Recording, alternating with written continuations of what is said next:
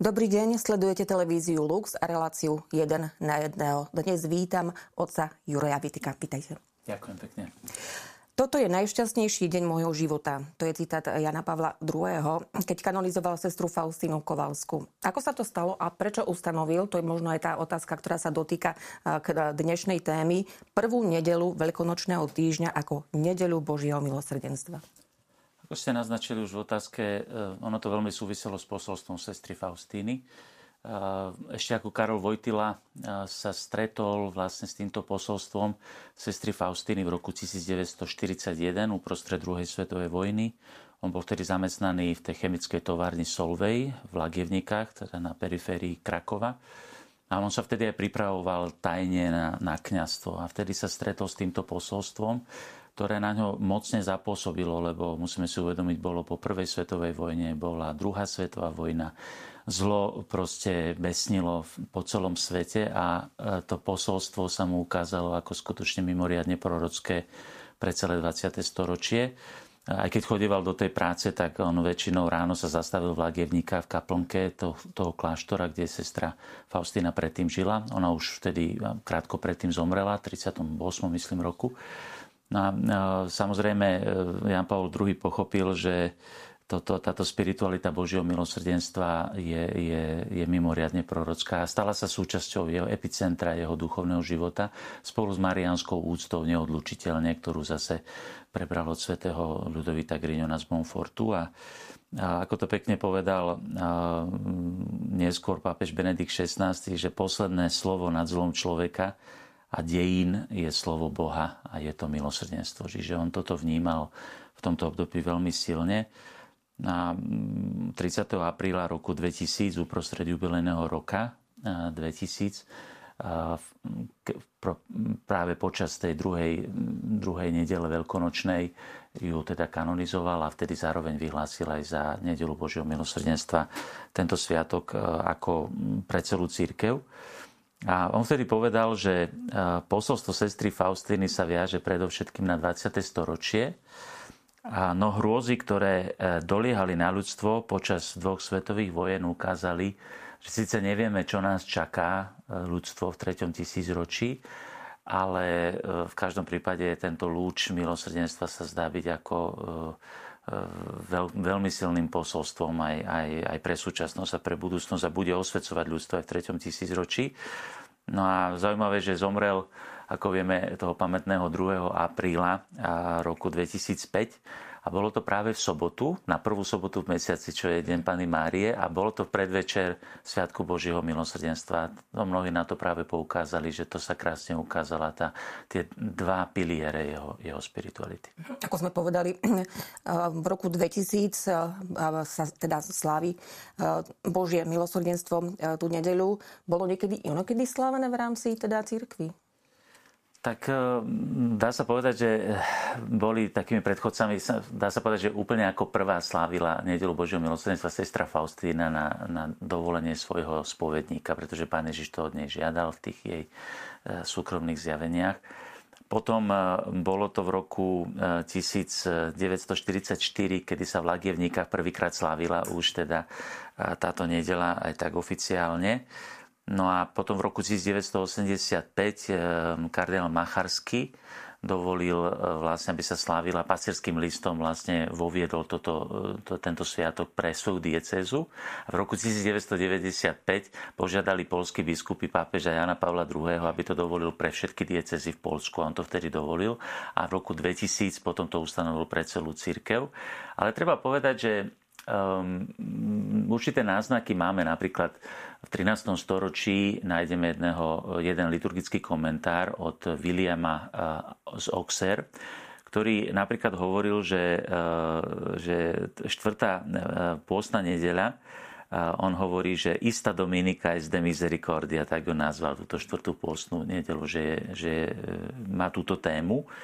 A napríklad v Tridenskej omši, takzvanej, je v liturgii 3. veľkonočnej nedele introitus, teda ten úvodný spev, Misericordia Domini. Čiže keďže sa tie nedele nazývali podľa tých introitov, tak aj táto sa nazývala vlastne nedeľa Božieho milosrdenstva. Ale nebolo to ešte teda v tom takom zmysle, ako keď Ján Pavol II oficiálne túto nedeľu, ktorá má viacej názvov, ona sa nazýva aj Dominica in Albis Deponendis, pretože vtedy si tí novopokrstení dávali dolu tie biele rucha, ale teda ustanovil toho 30. apríla 2000 pre celú cirkev. Čo je to vlastne milosrdenstvo? Je rozdiel medzi Božím a ľudským milosrdenstvom?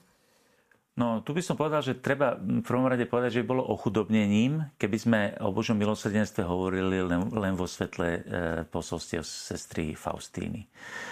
Ona mala svoje prorockú úlohu, ale máme skutočne nespočetný zástup svätých a učiteľov cirkvi, ktorí ospievali Božie milosrdenstvo.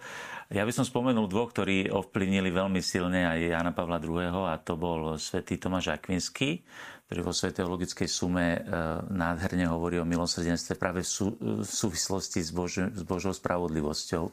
Ona je nepochopiteľné to milosrdenstvo, keď ho nedržíme spolu práve s Božou spravodlivosťou. A potom ale aj svätá Terézia z Lisieux, napríklad, ktorú nazval Pius X, že to je najväčšia sveta moderných čias.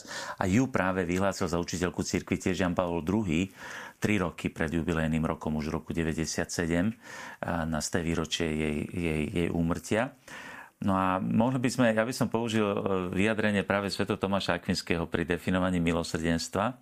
V prvom rade milosrdenstvo možno v najväčšej miere prisúdiť Bohu a v druhom rade ho možno prisúdiť aj človeku. A on hovorí, že hovoríme, že niekto je milosrdný, keď má srdce plné zľutovania, pretože vidí biedu druhého a zmocňuje sa ho preto smútok, ako by išlo o jeho vlastnú biedu. Z toho vyplýva, že sa podujme odstraňovať túto biedu, ako by išlo o jeho vlastnú biedu. A to je účinok milosrdenstva. Smútok kvôli biede druhého síce neprináleží Bohu, ale mu zodpovedá v najvyššom stupni odstraňovanie biedy. Pričom pod biedou rozumieme akýkoľvek nedostatok. A nedostatky sa odstraňujú nejakou dokonalosťou alebo dobrom. A keďže Boh je prameňom každej dokonalosti, tak jemu prisudzujeme milosrdenstvo v najvyššej možnej miere. No teda, ak sa možno rozprávame o tom ľudskom milosrdenstve, ako správne konať na tomto svete skutky milosrdenstva?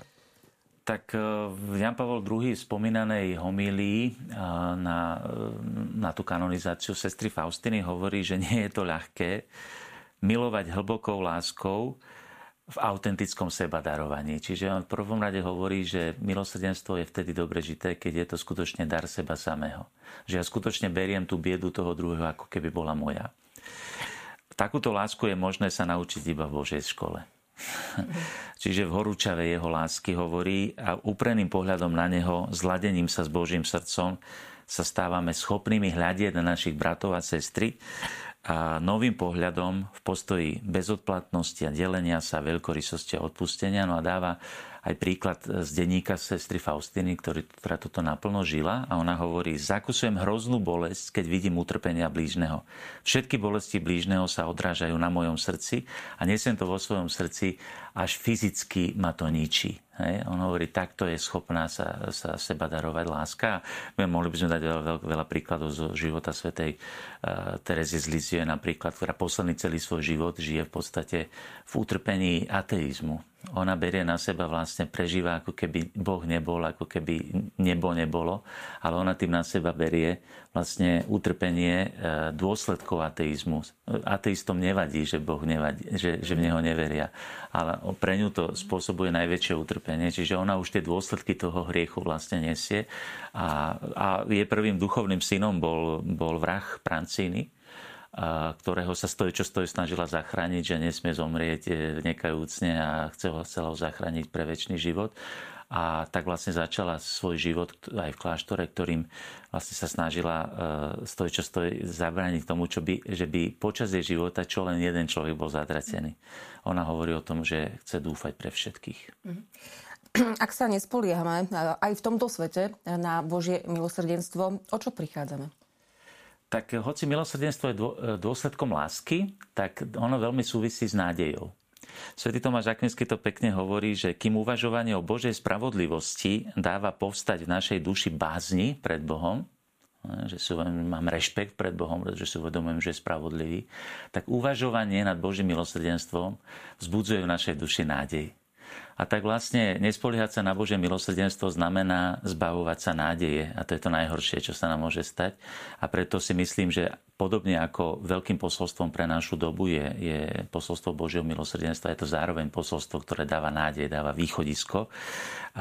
No a zaujímavé, že Ján Pavol II v Łagiewnikach potom v roku 2003, myslím 2002, potom vysvetil nové sanktuárium v Łagiewnikach a vtedy povedal, že mimo Božieho milosrdenstva niet iného prameňa nádeje pre ľudské bytosti a preto s odvahou Tereska hovorila, že ona dúfa pre všetkých. Nemôžeme veriť za druhých, nemôžeme milovať za druhých, ale dúfať za druhých môžeme. A teda otvoriť sa Božiemu milosrdenstvu znamená otvoriť sa nádeji. A Benedikt XVI na výročie smrti Jana Pavla II povedal: iba všemohúca Božia láska môže poraziť spupnosť zlých a ničivú silu je egoizmu a nenávisti. Že to dáva skutočne jediný prameň nádeje pre náš svet. Ako hovoríte opäť v dnešných časoch o milosrdenstve? Možno aj tým, ktorí nevedia, čo to znamená. Ja v prvom rade treba povedať, že sa snažím sústrediť na to, že čo vzbudzuje v človeku milosrdenstvo. A myslím, že sú to dve veci, ktoré vzbudzujú v človeku schopnosť milosrdenstva. Jedno je prežívať puto lásky s tým, ktorý je v biede. Napríklad rodičia veľmi dobre vedia, čo je to milosrdenstvo voči vlastným deťom. Pretože tomu dokážu dieťaťu odpustiť všetko, pretože ich viaže obrovské puto lásky voči tým deťom a teda vedia mať veľkú, by som povedal, práve ten súcit s ich biedou, aj morálnou, aj inou. A druhá vec, ktorá to zbudzuje, že aj keď si človek uvedomuje, že on potrebuje milosrdenstvo. V podstate najväčšou prekažkou milosrdenstva je pýcha. Pyšný človek nie je schopný jednoho ani druhého. To znamená, ani nemá puto lásky voči druhým, ani nemá pocit, že by on potreboval milosrdenstvo. Takže kto v tej biede je, tak to vidíme krásne v Evanjeliu, že Farizei nemali ani veľké hriechy a preto si mysleli, že vôbec nepotrebujú Božie milosrdenstvo, tak oni neboli schopní. A veľkí hriešnici, tí sa otvárali pre veľké Božie milosrdenstvo a preto boli schopní veľkej lásky. Komu sa veľa odpustí, tomu takže evanjeliovo sa snažím. Pán Ježiš v Evanjeliu vlastne ukazuje, že na to, aby sme boli schopní milosrdenstva, si potrebujeme uvedomiť, koľko milosrdenstva potrebujeme aj my, koľko sme ho už dostali a nezaslúžene. Lebo problém je v tom, že vlastne tá hĺbka toho milosrdenstva spočíva v tom, že u Boha ešte aj spravodlivosť je plná milosrdenstva, lebo keď Boh stanoví nejaký poriadok spravodlivosti, napríklad, že všetci ľudia sú si rovní, to je spravodlivé, že sú si rovní. Ale to je len z Božej dobroty, lebo Boh to ustanovil, že ľudia dostali tú dôstojnosť.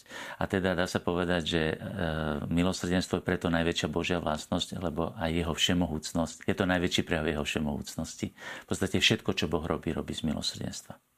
Ďakujem veľmi pekne za tieto vaše slova. Želám všetko dobré. Ďakujem pekne. Ďakujem aj vám za pozornosť. Tak to bol dnešný host, otec Juraj Vitek.